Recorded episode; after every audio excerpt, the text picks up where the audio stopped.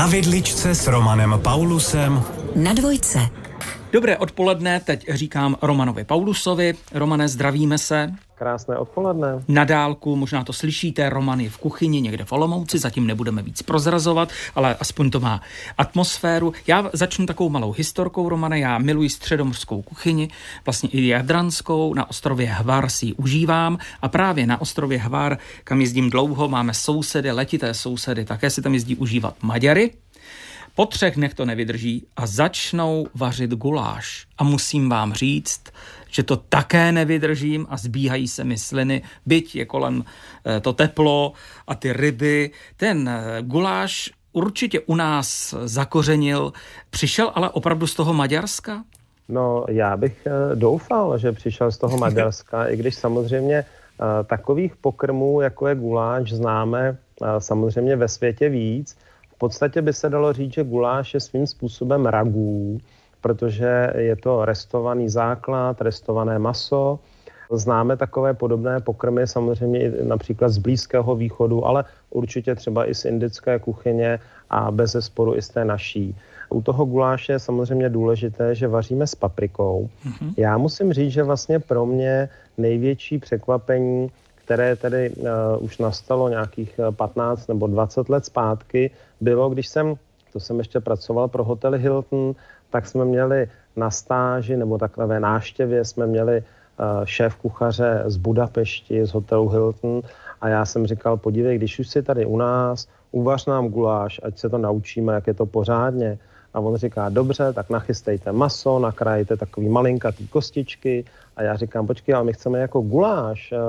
A on říká, jo, jo, teď jo, teď jo, takhle malý kostičky. A vlastně vyšlo najevo, že to, čemu my říkáme uh, guláš, uh, tak uh, já jsem to opravdu v té době nevěděl, ale říkáme to 20 let zpátky, tak čemu my říkáme guláš, tak je spíš v Maďarsku vnímáno jako perkelt, Aha. Zatímco to, čemu my říkáme gulášová polévka, tak v Maďarsku je vlastně nazýváno gulášem. Takže jsem v tom uh, měl trošku guláš, abych uh, tak řekl.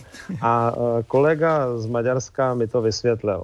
No to je, já teď také trochu tápu, tak dobře. Tak perkelt je podobný tomu e, guláši, e, který my připravujeme tady v České kotlině?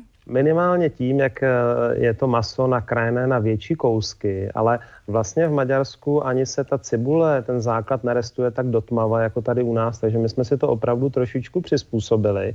Zpátky k tomu, co mi ukázal ten uh, maďarský kolega, ten celý pokrm je tak jako napřírodno, bychom řekli. Takže my jsme společně restovali cibuli, restovali jsme rajčata, restovali jsme uh, čerstvou papriku, a uh, trošku to připomínalo lečo, vlastně něco, čemu my říkáme lečo. Potom jsme přidali to maso na ty malé kostičky a, a hezky se to dusilo vlastně v tom základu.